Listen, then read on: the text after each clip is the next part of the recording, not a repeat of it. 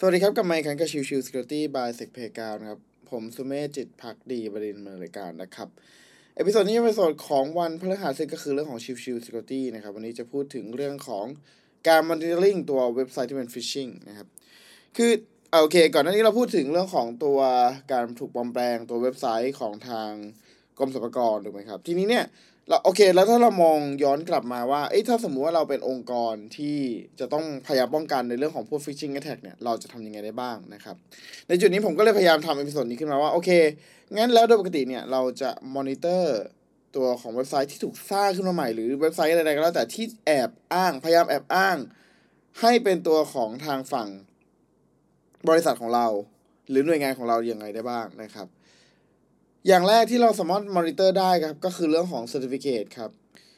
สิ่งที่ผมพยายามจะบอกในตอนนี้ก็คือตัวของ Certificate Transparency Monitoring นะครับ คือถ้าเรามองเนี่ยเอ่อ Certificate Transparency Monitoring ก็คือการมอนิเตอร์ตัวของการ register ตัวของ Certificate ใด ๆ ก็แล้วแต่ที่มีการพยายามอ้างอิงมาที่ตัวของโดเมน ของทางเว็บไซต์ของเรานะครับ ซึ่งในตัวของทางเครื่องมือนะครับ ไม่ว่าจะเป็นทาง Google นะครับ หรือทาง Cloudflare เองก็แล้วแต่นะครับ มีเครื่องมือมีสคริปต์ที่ใช้ในการคอยมอนิเตอร์ตัวของเว็บไซต์เหล่านี้นะครับเอ่อขออภัยของ Certificate เหล่านี้นะครับ ซึ่งแน่นอนว่าเราจะต้องมี keyword ในเรื่องของการมอนิเตอร์ก่อน แน่นอนมันก็จะมีเรื่องของตัวเอ่อ โดเมนของเราก่อนว่าโดเมนของเราคืออะไรยกตัวอย่างยกตัวอย่างเช่นนะครับ อันนี้ผมเอาตัวอย่างมาจากทาง h a r d e n i c e com นะครับเขาก็จะพูดถึงเรื่องของ Certificate Transparency Monitoring Phishing Detection นะครับ ในส่วนของการ monitoring ในส่วนนี้เนี่ย เราสามารถ monitor ได้โดยใช้ keyword ยกตัวอย่างเช่น สมมติในที่นี้นะครับเขาใช้คำว่า Twitter อย่างเงี้ย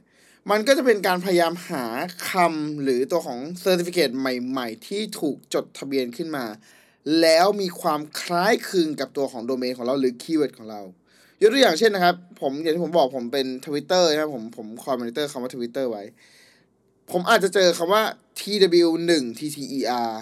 tw1 ee เอ่อ tteers อย่างเงี้ยหรือ tw1 ee เอ่อ tters xyz อย่างเงี้ยครับ หรือ plc twitter com หรือ tw1 tter อย่างเงี้ย คือคำพวกเนี้ยครับ เป็นส่วนของการ monitoring ส่วนของการประกาศขึ้นมาใหม่ ในตัวของ certificate ใหม่ๆ นะครับ ซึ่งในจุดนี้แหละ เราจะทำให้เราสามารถ detect ได้ว่า เออ ตัวของการ certificate จดทะเบียนใหม่เนี่ย มันมีความพยายามที่จะคล้ายคลึงกับตัวของเว็บไซต์ของเราไหมนะครับ อันนี้คือจุดแรกนะครับ จุดที่ 2 คือเรื่องของการไป monitoring จากตัวของ threat intelligence นะครับ ในเชิงของตัวที่เป็น phishing ต่างๆ ยกตัวอย่างเช่นพวก fish tank อย่างเงี้ยนะครับ ซึ่งตัวของ PhishTank เองก็เป็นตัวแอปพลิเคชันเป็นเว็บไซต์นะครับ ที่รวบรวม เรื่องของการแจ้งมาจากตัวทิศทางใดๆก็แล้วแต่ที่เป็นเกี่ยวกับตัวของ phishing เว็บไซต์นะครับ ซึ่งเราอาจจะเอาไปส่วนหนึ่งส่วนใดในเรื่องของการมอนิเตอร์จาก feed ของเขามาทำการมอนิเตอร์ตัวของโดเมนว่ามีความคล้ายคลึงกับตัวของฝั่งเราแค่ไหนด้วยนะครับ อีกช่องทางหนึ่งที่เป็นไปได้นะครับ ที่จะเป็นการคอมมอนิเตอร์ตัวของ phishing ก็คือการประกาศไปเลยครับว่า โอเค ถ้ามีใครเจอเรื่องของ phishing ให้ติดต่อมาทางเรา แล้วเราจะรู้ได้ไงว่าจะต้องติดต่อใครล่ะนะครับ ผมเคยพูดในเรื่องของตัวของ security.tech ไปแล้วนะครับ ว่าเฮ้ยเนี่ยถ้าสมมติว่าตัวของทางองค์กรเนี่ยมีทีม security มีทีมคอย support ในเรื่องของ security พวกนี้เนี่ย เราควรจะมีการประกาศออกมาเลยว่า เวลาที่มี issue ในเรื่องของ security เนี่ย ควรจะต้องติดต่อใครนะครับ ซึ่งในที่นี้เนี่ย เราก็ประกาศไปเลยครับในใน security.tech ครับว่าโอเคทีม security นะ ใช้อีเมลนี้นะ ใช้ตัวของ public key เป็นประมาณนี้นะ GPG ประมาณนี้นะในการติดต่อพูดคุยกันนะครับเพื่อจะให้เป็นช่องทางตัวของ user เมื่อเออเขาเจอเว็บไซต์ที่เป็น phishing เนี่ยเขาจะได้มาแจ้งตัวหน่วยงาน แล้วพยายามรีเทคดาวได้อย่างถูกต้องและอย่างรวดเร็วนะครับ ในส่วนที่พูดมาทั้งหมดเมื่อกี้นะครับ ไม่ได้เป็นการที่จะใช้เครื่องมืออะไรพิเศษเลย ไม่ได้มีในส่วนของการสร้าง